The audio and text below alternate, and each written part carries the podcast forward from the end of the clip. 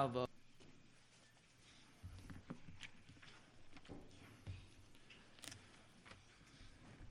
if you have your Bibles, turn to 2 Timothy chapter 3.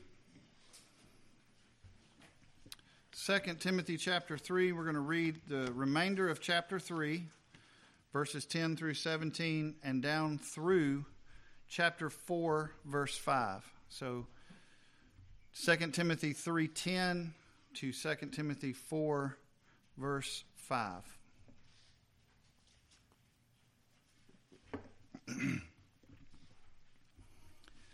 we read beginning in verse 10, "But thou hast fully known my doctrine, manner of life, purpose, faith, long-suffering, charity, patience, persecutions, afflictions, which came to me at Antioch and Iconium and Lystra, what persecutions I endured, but out of them all the Lord delivered me. Yea, and all that will live godly in Christ Jesus shall suffer persecution. But evil men and seducers shall wax worse and worse, deceiving and being deceived. But continue thou in the things which thou hast learned and hast been assured of, knowing of whom thou hast learned them, and that from a child thou hast known the Holy Scriptures, which are able to make thee wise unto salvation through faith, which is in Christ Jesus. All Scripture is given by inspiration of God and is profitable for doctrine, for reproof, for correction, for instruction in righteousness, that the man of God may be perfect, thoroughly furnished unto all good works. I charge thee, therefore, before God and the Lord Jesus Christ, who shall judge the quick and the dead at his appearing and his kingdom. Preach the word, be instant in season, out of season, repu- reprove, rebuke, exhort with all longsuffering and doctrine. For the time will come when they will not endure sound doctrine, but after their own lust shall heap to themselves teachers having itching ears.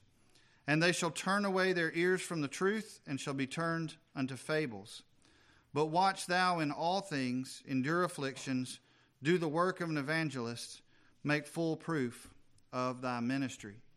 So let's go to the Lord in prayer uh, before we get into this text today. Father, we thank you for your word.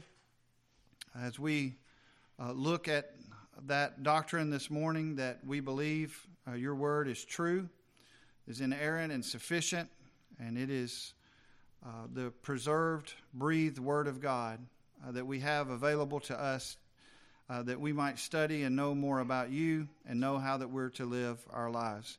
We thank you that you've preserved it through the years, uh, that you've protected it, uh, and that you uh, teach us through your Word. We ask that you would open it to us today. We know that. Uh, it takes your Holy Spirit for us to understand the things of God uh, both in the delivery of your word and in the receiving of your word. So we ask for your Holy Spirit this morning as we look into your word. Uh, go with us now through the rest of this service, and may you gain glory from all that is said and done. In Jesus' name we pray. Amen. So, just a very, very quick review because we have a lot to cover this morning. So, just by way of context, we're breaking in into the middle of the context of 2 Timothy 3. If you remember the last time we looked at the first nine verses of that chapter, we talked about the battleground. And we went through that extremely tedious, long list of all of those things that uh, Paul says um, that people should be lovers of their own selves, covetous, boasters, all of those things, without natural affection, um, traitors, having a form of godliness but denying the power of it. All of those things. And we unpacked that and looked at what each one of those was. And we said that's the battleground in which we will live our Christian life. These things are real, they're things that we're going to face. And, and that's the battleground in the context of our life and ministry here in the world. And then we talked about the tactics of the enemy a little bit, how that, um, you remember it said that there were uh, they which were creeping into houses to lead captive uh, women and and that they were dividing and conquering so the tactics of the enemy and how they were getting into uh, the believers and and how they were turning some from the faith and then last the good news was there was an ultimate victory that christ will build his church that christ made uh, the sure foundation and the church will not perish, and the false prophets will not prevail. That's where we ended last time. But they shall proceed no further. Verse 9 For their folly shall be manifest unto all men, as theirs also was. So there is an ultimate victory. And so we're picking up here in verse 10 uh, this continued teaching of Paul to Timothy and then through that to us. So we're going to look at three big points today. I'm going to go ahead and give you those on the front end, and then we'll, we'll go through each one. The first one is pastors, parents, and professors. Pastors, parents, and professors. Number two, and that's that's verse that's chapter three, verses ten through fourteen. Second is profitable to perfect. Profitable to perfect. And we'll un- unpack these later. That's verses 15 through 17. And then the last one is preach with perseverance. Chapter 4, verses 1 through 5. Preach with perseverance. So, as we begin this, I'm going to borrow a statement that I heard this week, and I'm going to try not to do that through this whole message, but I'm going to go ahead and tell you that's going to be difficult. Have you ever been to a church meeting and then you come home and you've got all of these things going through your head that you heard at a church meeting? Well, you multiply that by about 10, and that's where I'm at this morning. I went to a conference this week and heard preaching for three days straight from about 8 in the morning till about 10 o'clock at night. So, uh, a lot of information all at one time. But I do want to borrow this. I thought it was so good. There was a pastor from Africa there. His name was Christian Lwanda. And, and this was a quote from him, and it really summarizes a lot of what we want to look at today. This is what he said God uses the Word of God, empowered and illuminated by the Spirit of God, through the man of God, to build up the church of God for the glory of God. Now, that's an amazing thing if you unpack that. I'm going to say it one more time. God uses the Word of God, illuminated by the Spirit of God, through the man of God, to build up the church of God for the glory of God. So, what we're doing here today, that's a great summary of what we're here to do today, is that we're here to open the Word of God. We're praying that the Spirit of God will open that text to us today, uh, that he might come through his man. If, if we're here to hear what I've got to say today, it would not be very profitable. But if God speaks through me, through his word, then that will build up the church. And then through the building up of the church, God ultimately gets the glory. That's a great summary of everything that we're going to look at today. So, our first point was pastors, parents, and professors. And you're probably saying, How in the world did you get that? Out of this text? Well, let's let's start with this. We know here that this is a letter from Paul to Timothy. So Paul is, is kind of training Timothy and, and giving him some last words uh, of how he should carry out his ministry. So the pastor's part probably easily makes sense because this is Paul talking to Timothy. Uh, it also says in verse 15 that from a child, Timothy has known the Holy Scriptures. I think that tells us parents are involved here. You remember the very first of the book that Paul talked about how that, hey, Timothy, you remember that you were taught by your mother and your grandmother. So there's a role there as well.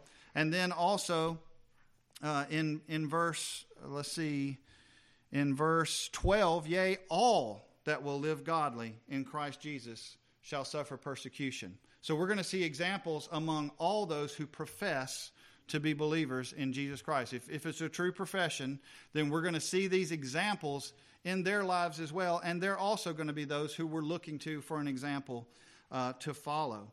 So, parents, professors, and pastors. I didn't do that in the right order, but uh, so the first thing that he says here, let's go up and look in verse 10. But thou hast fully known my doctrine, manner of life, purpose, faith, long suffering, charity, patience, persecutions, and afflictions. So he says, There's some things that you know about me. So, point number one pastors, parents, and professors. First thing under that is you need to just write the word know. There's some things that we need to know about those who teach us, whether that's our pastors, whether that's our parents, whether that's um, those who profess to believe and, and are just brothers and sisters with us in the faith. Paul tells Timothy that there's some things that he has fully known about the apostle himself. So we should also follow this example and know some things about those that teach us, whether it be our pastors or, or others. Paul is the subject here, but this applies really to any spiritual leader, parents, and that from a child thou hast known the Holy Scriptures, or Christians, like we said in verse 12. So he has all these sub things. He says, These are some things that I want you to know about me. And, that, and he's saying that Timothy does know these things about Paul. The first one is doctrine. Now, I, I, I, this is hard for us as um, primitive Baptist, as Calvinist. When you hear the word doctrine, I promise you, probably in your mind, if you were raised primitive Baptist, when you hear the word doctrine, what's the first thing that comes to your mind? It's probably tulip, it's probably a flower. And that's really not what he's talking about here. When he says doctrine, he just means teaching. That's teaching, it's instruction. So he says, one thing that you need to know about those is their teaching. What have they taught? What have they said? What have they tried to instruct? So listen to their instruction and the things that they teach. Now that sounds very simple, but here's the problem with that. And all you young people will agree with me on this one point. You may not agree with everything I say today, but you're going to agree with me on this one point. When adults start talking, have you ever seen Charlie Brown, the cartoon? In Charlie Brown, did you ever hear an adult talk? Nope. You know what? The, when the adults are talking, what did it sound like? Wah, wah, wah, wah, wah, wah, right? So many times, that's what happens when adults talk and children are supposed to be listening. So it sounds simple to say, know their instruction, know what it is that they teach. But so many times we tune those things out. We don't really pay attention to what it is that they teach. So we need to listen to their instruction and the things that they teach. Secondly, he says, manner of life. So their manner of life and purpose. I'm going to put those two together. How do they order their life? So when you look at these men and women in your life, how so young children, how do your parents order their life? Do they bring you to church? Is church important to them? Do they attend church? Look at your pastors. How do they order their life? How do they, what's important to them? What is the purpose of their lives? What are the things that are most important to them? You need to take note of those things. Uh, for all of us, uh, any anyone who we're looking to as an example, we need to observe their manner of life, how that they live. That's their, it's called conversation in other places in Scripture, but it really just means how that they live their life. Their faith. What do they believe and trust in? What are the things that they say that they believe? What are the things that they trust? Uh, and you can see that through even their manner of life. Their charity. What do they love? And how do they show that love? You know, that's a that's a toe stepping one because you know how we mostly show what we love? With our time and our money and our effort. Those three things. So, whatever the majority of your time and your money and your effort goes to, those are the things that you really love. So, charity, um, we look at then what is it that they love? Well, look at Paul's life. What do you think Paul's manner of life was?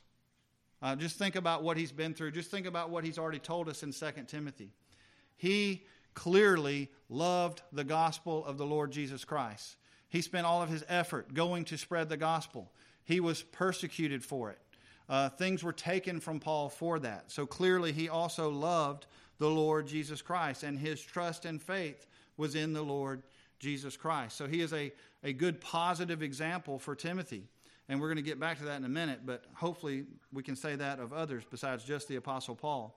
The last one is long suffering and patience and endurance through persecutions and afflictions. Have you seen people that are willing to go through negative things in their life and, and come out on the other side? And have you seen God be faithful to them in that? Because that's the testimony of Paul here. He says, You've seen, you've known my persecutions, my afflictions. And he gives some specific examples in these particular places. You know that, Timothy. You saw the persecutions I endured, but you also saw that out of them all, the Lord delivered me.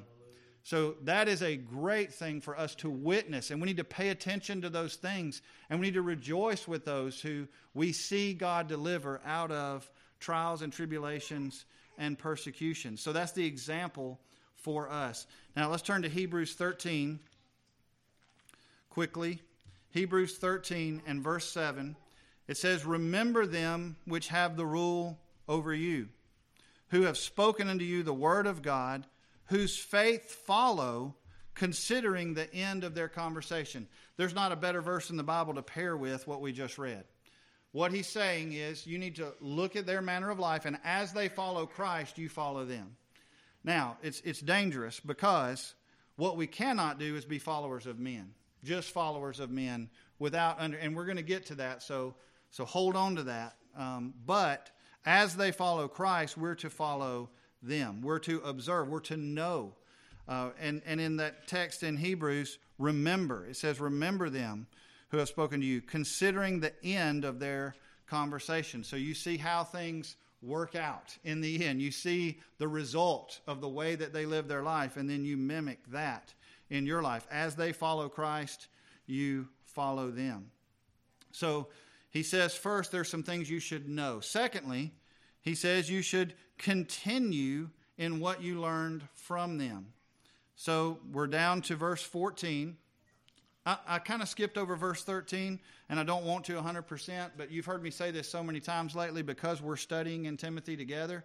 But it says in verse 13, But evil men and seducers shall wax worse and worse, deceiving and being deceived. I don't think I really need to unpack that for you. Is the world better off today? Is the world more Christian today? Or have, has Satan given up and decided he's not going to try anything anymore? No. He is attacking, attacking, attacking, and those things do get worse and worse. If we'd ever thought in a million years that we would have the controversies that we have today in our culture, that we can't even say the gender of a human being because you're not a biologist, or that you can't talk about homosexuality as a sin without being called a bigot, or you can't talk about other truths, just whatever you name it, uh, that that we would we would probably have not thought that that would be possible 50 years ago, but yet that's where we are. So yes, uh, evil men and seducers shall wax worse and worse, deceiving and being deceived. Then in verse 14 he says, "But continue thou in the things that thou hast learned and hast been assured of, knowing of whom thou hast learned."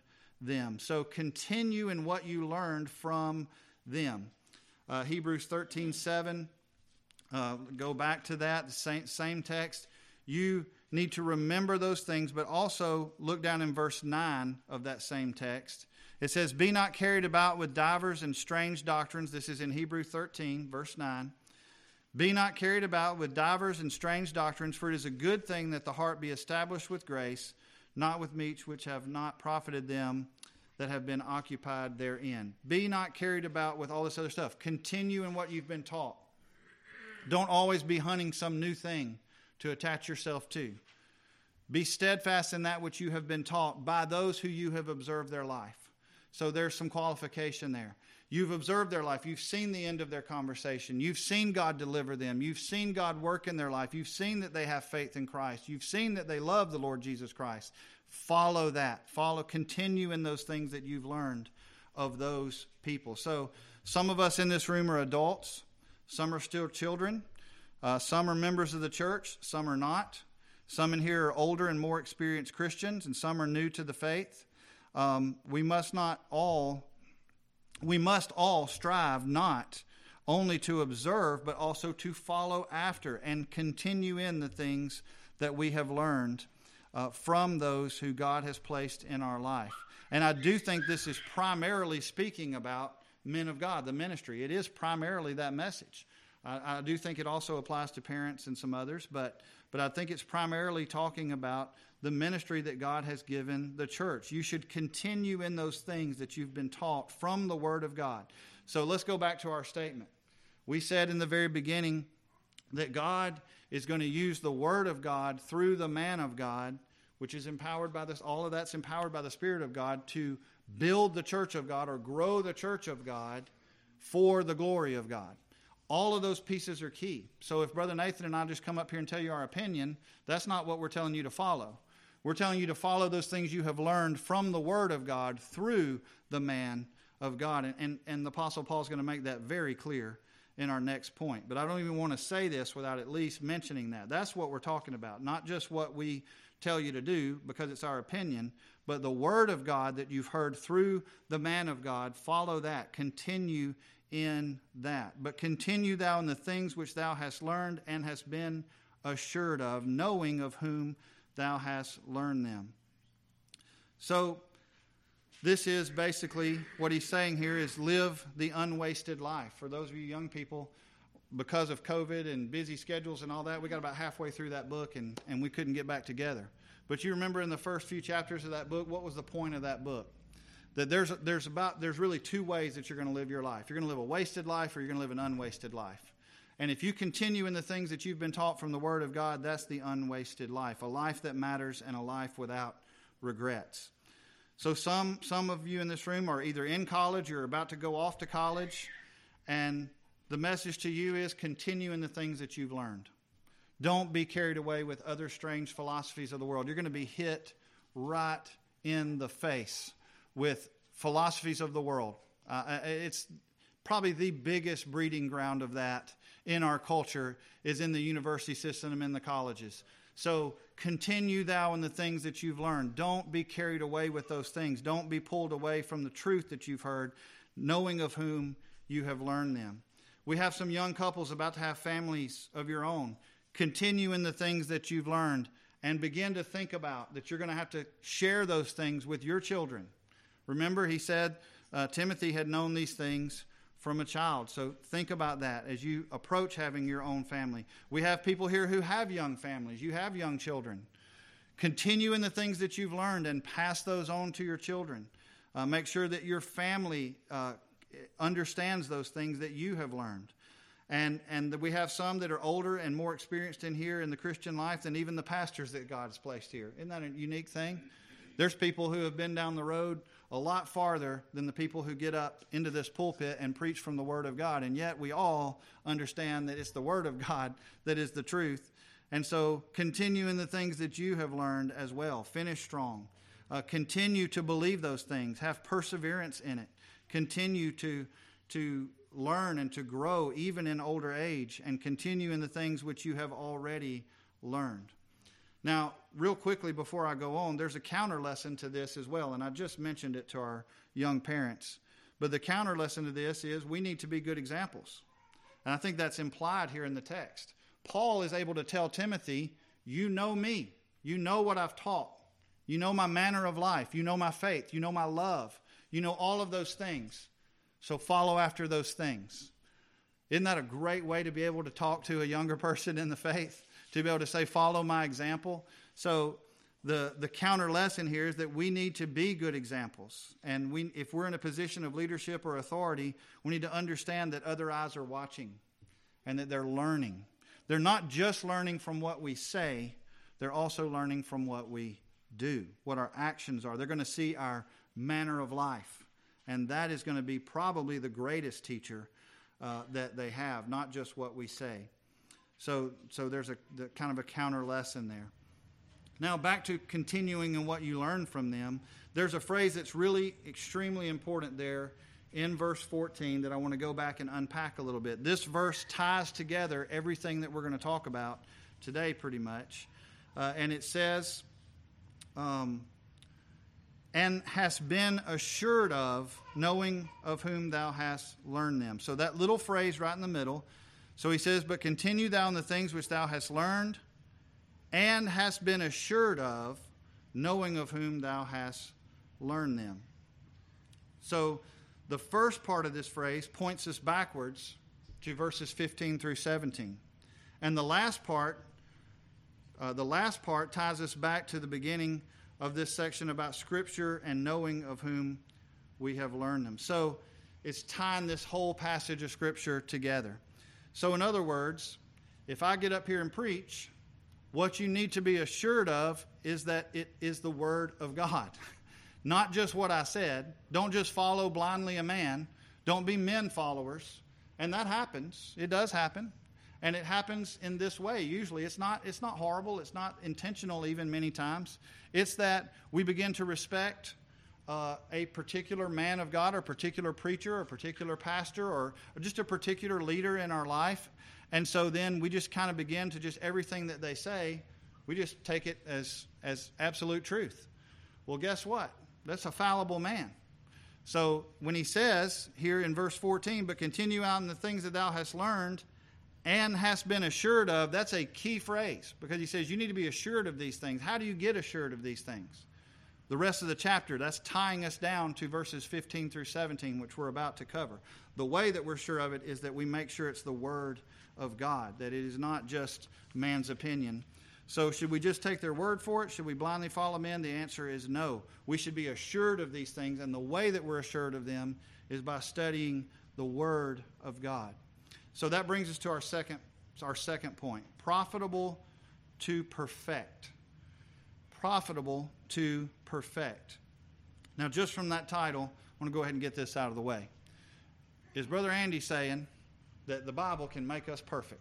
That we can get to a place where we don't have any sin? That's not what that word means, okay? In this context, now that's how we use that word in today's language. But the way that's used in the Bible here is to be complete to be equipped, to be ready for those things that God would bring into our life. So, profitable means that it's good for you. So, what this is basically saying, our title, Profitable to Perfect, is that the Bible is good for us to equip us and complete us in being the Christians that we should be.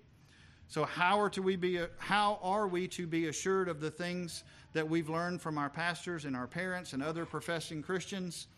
We have the divinely inspired word of God that we can trust 100% as a source of all truth, as thus saith the Lord.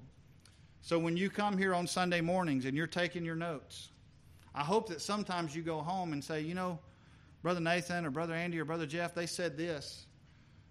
I'm going to go back and look at that. I'm going to I'm going to unpack that a little bit. I'm going to go back to that scripture. I want to read that again and see what I think about it as compared to the scripture. Or I want to look at that topic in other places in scripture.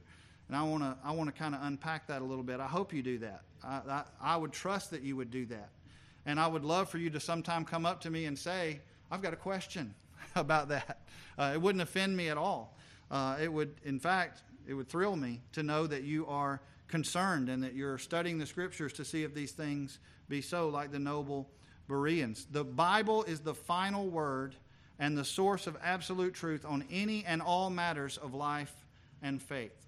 And we can be assured of the truth of its teaching and the truth of any teaching if it agrees with the Word of God. Now, a couple of subpoints under this. Let's kind of unpack what he says. Let's read verses 15 through 17 and that from a child thou hast known the holy scriptures, which are able to make thee wise unto salvation through faith which is in Christ Jesus. All scripture is given by inspiration of God and is profitable for doctrine, for reproof, for correction, for instruction in righteousness, that the man of God may be perfect, thoroughly furnished unto all good works. So the first thing he says to Timothy is Timothy, I want you to remember something. I'm telling you to continue in the things that you've learned. That's what I'm telling you, Timothy. I'm telling you to look at my life. Paul is speaking to Timothy and say, Look at my life. Look at what I've taught. Remember those things. Continue in the things that you've heard of me, the Apostle Paul. But there's something really important that you need to remember. You've known the Holy Scriptures from a child.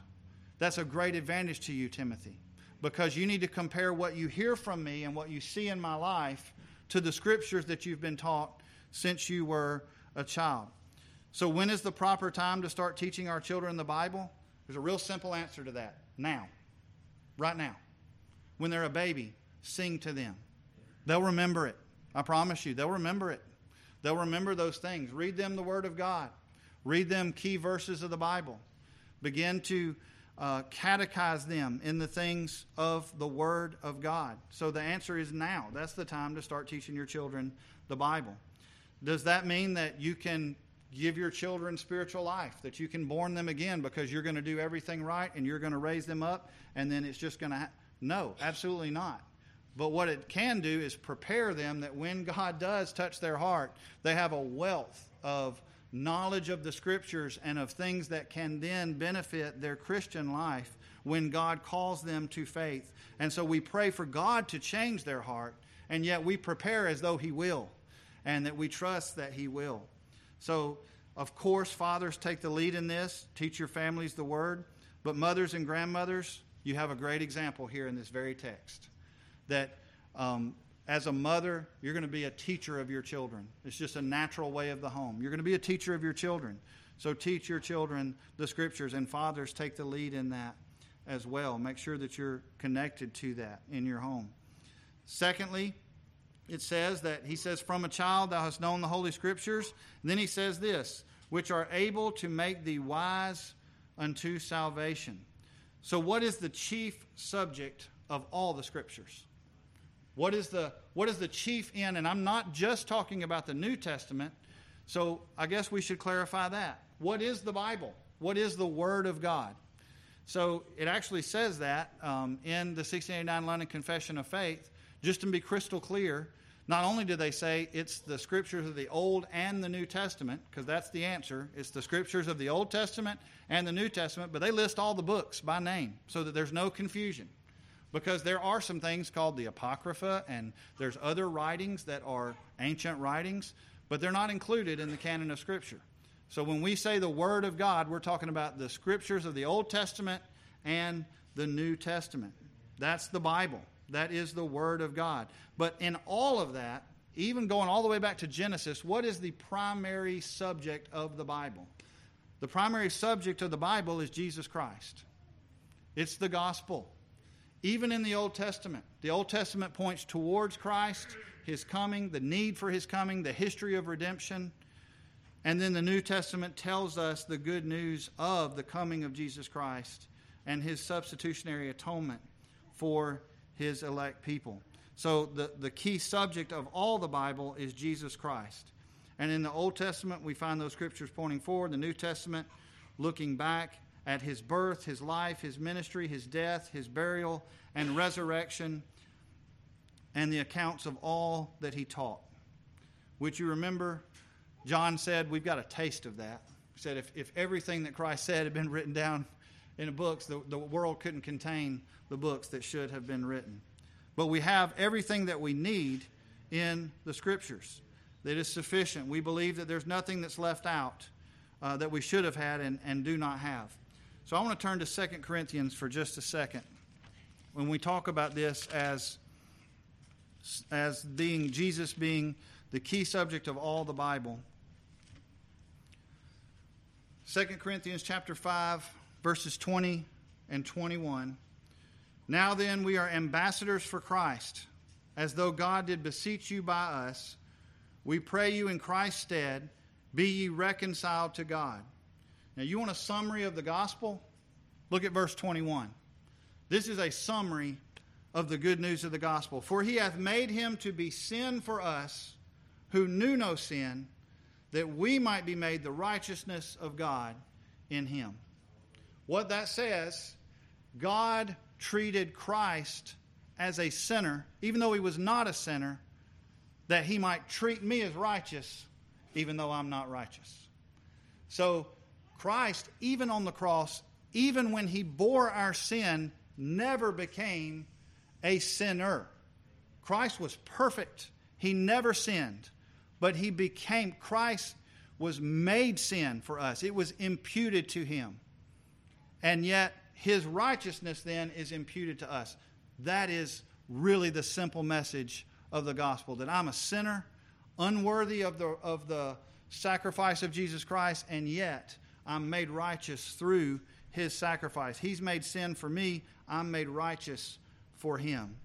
So that is the chief message of all the scriptures is that we are saved through faith in Jesus Christ. And it is through the giving of spiritual life to a dead sinner and the illumination of his word to the sinner through the testimony of his word. Now I would love to take a long sidetrack here and just really dive into that. That's my everybody here knows it's not a secret. That's my favorite subject. I love the, the, the concept of the application of redemption. But what that simply is, is this. What we believe about that is that you can study, we're, we're, exalting the Word of God this morning. We're saying, we're looking at 2 Timothy chapter 3, verses 15 through 17, and we're saying the Word of God, the Word of God, it's perfect. It's all of these adjectives that we're using. And yet, if you're a dead sinner, this is going to do you no good whatsoever. You're not going to understand it. You're not going to come to God. You're not going to come to Christ. You're not going to understand the gospel until God gives you spiritual life. then God uses that word to then convert you to the truth, to repentance, and to faith. So that is the area in which the Word of God works. And I want to be very clear about that. As we exalt the Word of God, we also have to be clear that we don't believe that it is the Word of God that gives us spiritual life, that gives us that um, faith and repentance. It is not the power in the Word, it's the power of the Holy Spirit. Then the Holy Spirit uses the Word to convert and to give us faith and repentance. So let's, let's keep that in its proper context. But let's, let's also say, do you think that's important? That we understand who Jesus Christ is and that we understand that we're a sinner. Well, where do we know those things? We know those things because that's what the, the Word of the Bible teaches us. It is the Bible, the Scriptures that teach us uh, those truths about ourselves and about who God is. It reveals to us our sin and it reveals to us a holy God, and then it reveals to us how we're reconciled. Those things, you know, that really, once again, that's the simplicity of the gospel. We are sinners and we serve a holy God. For us to have fellowship with Him, there has to be a reconciliation to take place because God cannot be in the presence of sin. So, for me to have fellowship with God, Jesus Christ had to take my sin from me and give me His righteousness for me to have restored fellowship with God. That reconciliation that takes place is the message of the Scriptures. So I'm, I'm, I do not want to belabor this, but I do want to read this to you real quick. This is from the 1689 London Confession of Faith about what we believe about the Scriptures. It says this The Holy Scriptures. The Holy Scripture is the only sufficient, certain, and infallible rule of all saving knowledge, faith, and obedience. Although the light of nature and the works of creation and providence do so far manifest the goodness, wisdom, and power of God as to leave men inexcusable, yet they are not sufficient to give that knowledge of God and His will which is necessary unto salvation. So I'm going to stop there. Now, this is what that means. If you walk outside and you see creation, if you live in this earth, you are without excuse that there is a God. Romans teaches us that. So you cannot say, well, nobody ever told me. Okay? Paul says that's not an excuse. Even creation itself reveals that there is a God. However, creation itself does not reveal to you everything that we just talked about. That man is a sinner, that all of the you know all of these truths that we understand about who God is and how that we were reconciled to God that comes through the word of God not through creation so you can't go out and sit on a rock on the side of a mountain and find God in a saving way Somebody must teach you from the Word of God who God is and who you are and how those two things come together. So that's really what they're saying here is that the only the only sufficient, certain, infallible rule of all saving knowledge, faith, and obedience is in this book. It's in the Holy Scriptures, and, and that's a very important thing for us to understand. I'm going to spare you reading the whole rest of that paragraph. But we do need to understand that the authority of the Holy Scriptures um, is our final authority. So if there's a question, the final authority on all things is the Word of God. Not my opinion, not tradition, not what people have done in history. All of those things are good to look at, they're important. Um, I think they need to be considered. But if it comes down to a question of whether to do something or not do it, and in the history, maybe they've done it and some haven't, or the Word of God is the final authority. And it's the only thing that we can stand on and, and make absolute declarations from is the Word of God itself. That's extremely important for us to hold the truth for, for subsequent generations. It's why it's so important for us to always be tied to the Word of God and those things that we say we most surely believe. Now, uh, Romans 15 4, let's turn there. I got a couple of verses to reinforce that, and then we'll move into our third and final third and final point this morning. Romans 15 verse 4 For whatsoever things were written aforetime were written for our learning that we might through patience and comfort of the scriptures that we through patience and hope, comfort of the scriptures might have hope. So these things were preserved for us for our learning. Now, Talking about stepping on some toes at the conference I was at this week. Somebody said, compare your screen time to your Bible time on your phone. You want to step on your toes a little bit? Compare your screen time or just divide it out. let's be fair here. Let's say compare your social media screen time to your Bible time per day. What's the percentage? You know, how much are you spending on your phone on your Bible app as compared to, you know, I mean, it, there was a lot of uncomfortable people in that room when that pastor said that. And that, this was a room full of mostly pastors. so uh, that's, that's, that'll step on your toes a little bit. You know, this book was written for our learning. How do you learn? You know, when I was in school, I really wished that you could just go to sleep on the book and it just kind of comes in there. Or, or in those movies where they download things into their brain, you know, I wish we had that. I, I do. I mean, but we don't. So the way that you're going to learn the Word of God is you're going to read it and you're going to study it and you're going to go back to it over and over and over again. And this is what I can promise you. You can begin right now, the youngest person in this room can begin right now to study the Bible in earnest and you'll never run out of things to study. You'll never run out of new knowledge. You'll never get to a place where you can say, okay, I'm done. I can stop now. Men have spent their entire lives poring over this book all the, their waking hours and have never exhausted the riches that are found in the Word of God. So do that. It says very plainly here, it's written for our learning, so we should learn from it. And then 2 Peter, let's turn there. 2 Peter chapter 1, beginning in verse 19. For we also have, we also, a, for we have also a more sure word of prophecy, whereunto ye do well that ye take heed, as unto a light that shineth in a dark place, until the day dawn and the day star arise in your hearts, knowing this first, that no prophecy of the Scripture is of any private interpretation.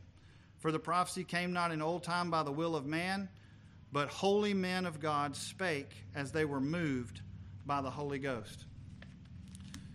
You know, this is really important. It's really difficult, what I'm about to say. You don't get to determine what the Bible says. Did you know that?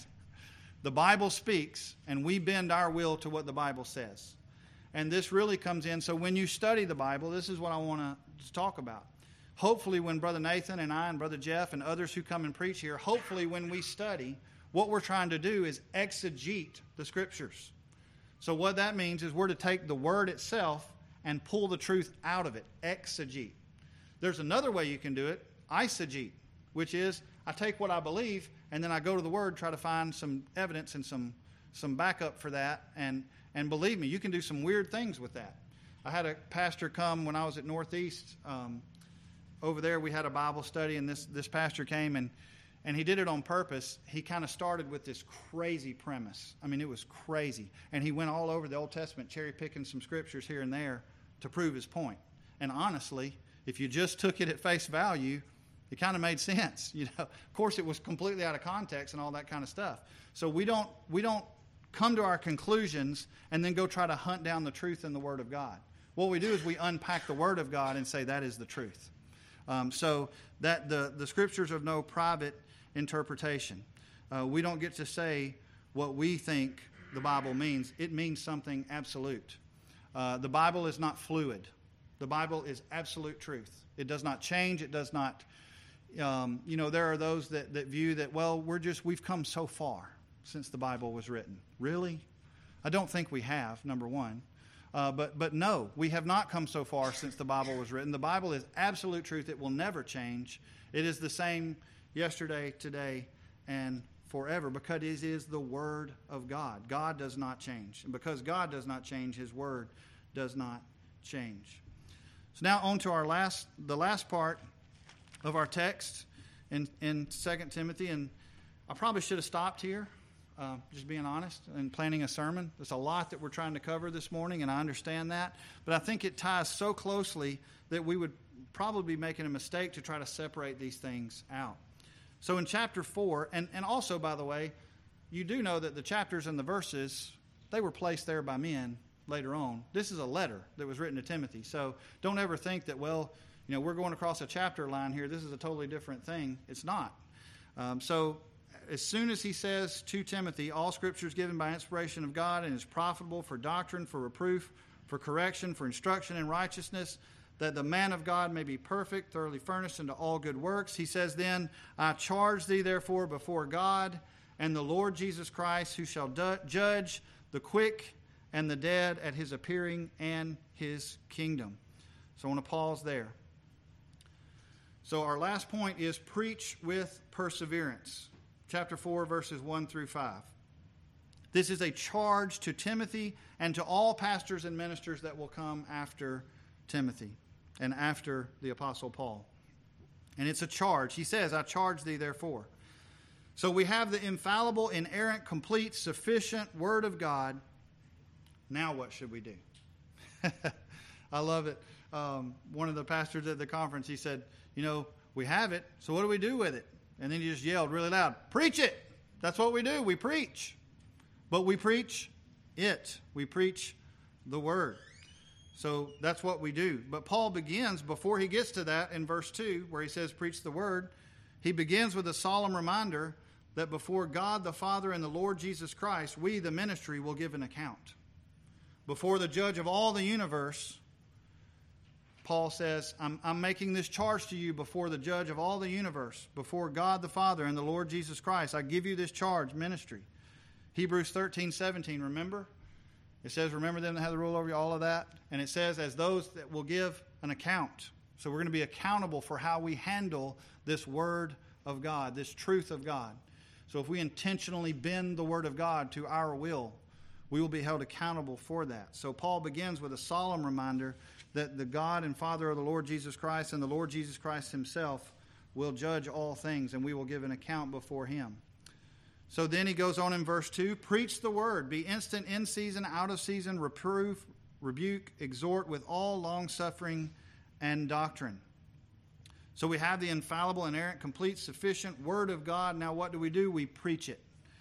That word preach, kerusso in the Greek. Kerusso. I know you were dying to hear that. That, you know, er, all the Greek scholars in this room. But it's important for this reason. This is what it means it means to herald good news or to publish a message. So to herald. Now, when I say the word herald, do we use that a lot anymore? Do we have a town herald?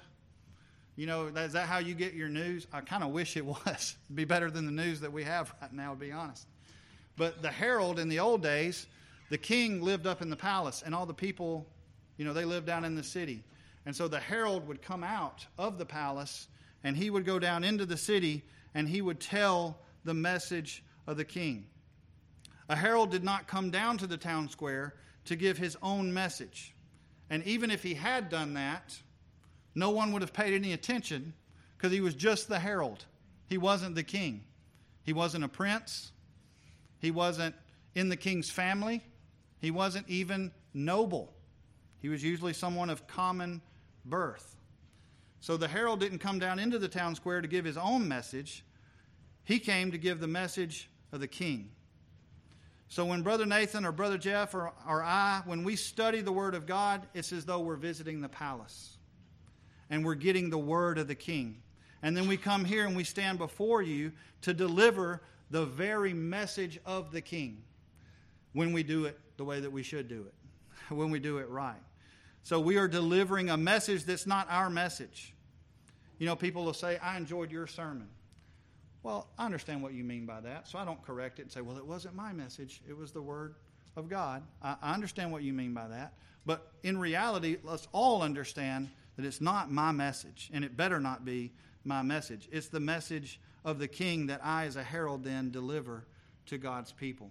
So, what does this look like in practice? And he tells us that.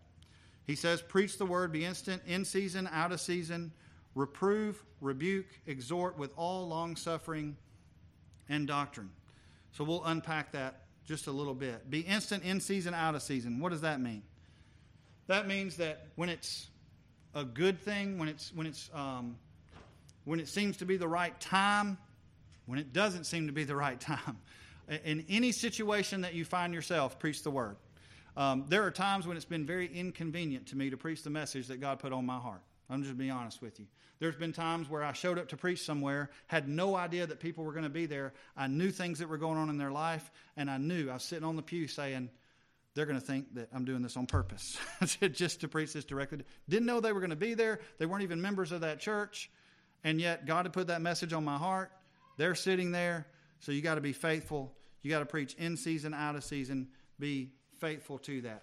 Next, it says reprove and rebuke. That's tough. That means to convict, to correct, to bring error into the light. That is, that is the hard part of preaching. Because guess who it happens to all the time when we preach?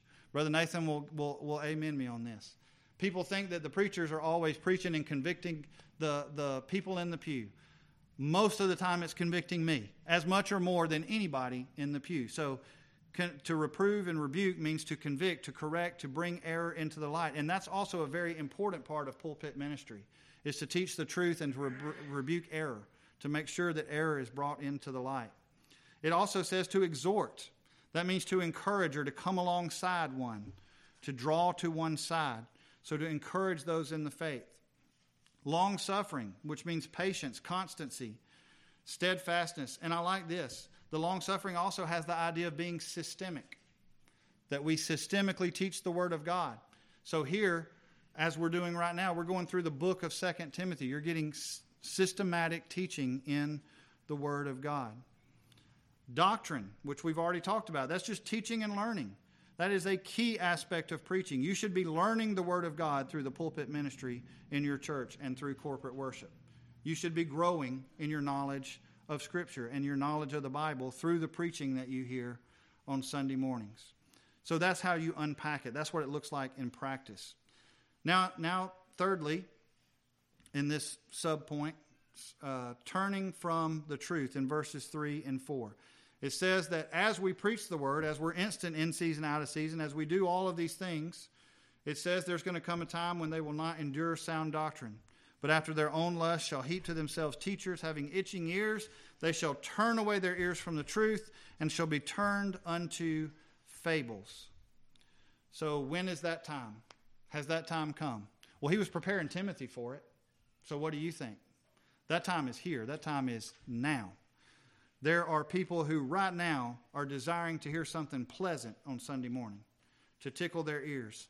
The word fables means myths or falsehoods or inventions of men. You think that that's going on in pulpits in America today? Absolutely, it is. So, this is why it's important that we preach the word and only the word, and why you must also study the word to be assured of the things that we teach. And then lastly, in our, in our last verse, he says, But watch thou in all things, endure afflictions, do the work of an evangelist, make full proof of thy ministry. Watch, endure, work, and prove. Watch, be sober. It has the idea of sobriety, of a calm temperament, circumspect, not reactive. You know, it's amazing how many times there's a temptation for us to be reactive to things that happen in the culture or even among our own churches. And then what 90% of the time happens there is we overreact and we end up in another error of some other kind because we overreact to the things that happen. Rather than being reactive, we need to just continue to teach the truth and, and just continue to labor in that, to watch, be calm, be sober, to watch in those things and continue to teach the truth. Endure, be willing to endure hardships and persecutions for the gospel's sake and work, labor in the word and in the heralding of the message. Dig out the message and proclaim it faithfully. And he says all of these things will be the proof of the calling of your ministry. If you want to know if a man's called by God or not, does he teach the word of God? Does God bless him to dig those truths out and, and successfully bring them to the congregation? That, that really is um, some of the bottom line. There's a lot more to the ministry than just preaching. But in the preaching aspect of it, that's it. We're to take the word of God, we're to deliver it to the people of God, we're to herald the message of the King to the people of God. I know that's a lot to cover in, in one time. We're going to we'll come back to the first part of chapter 4 again as we move forward in chapter 4 and kind of review those things again. But I hope those things have been a blessing to you. What a blessing it is that we have the word of God and that men men have been called to preach that word of God to us, to teach us, May we ever stick closely to that Word of God in our lives and in our practice. Let's, let's go to the Lord in prayer. Father, we thank you for your Word. We thank you that uh, we can trust in it. We thank you that you have called men to study your word, to bring us messages from your word, that we might know more about you and how you would have us to live in this life. Uh, we pray that as we do that, that you would uh, lead us into all truth. You would deliver us from error, deliver us from those things that would pull us aside from uh, the way which you would have us to go. Uh, we ask that you would apply the Word of God to our lives uh, and where in those areas in which we're weak, uh, that you would identify those things to us through your Word, and that you would have us return to your way. Thank you for this time again this morning, and thank you for your Son, Jesus Christ. In his name we pray. Amen.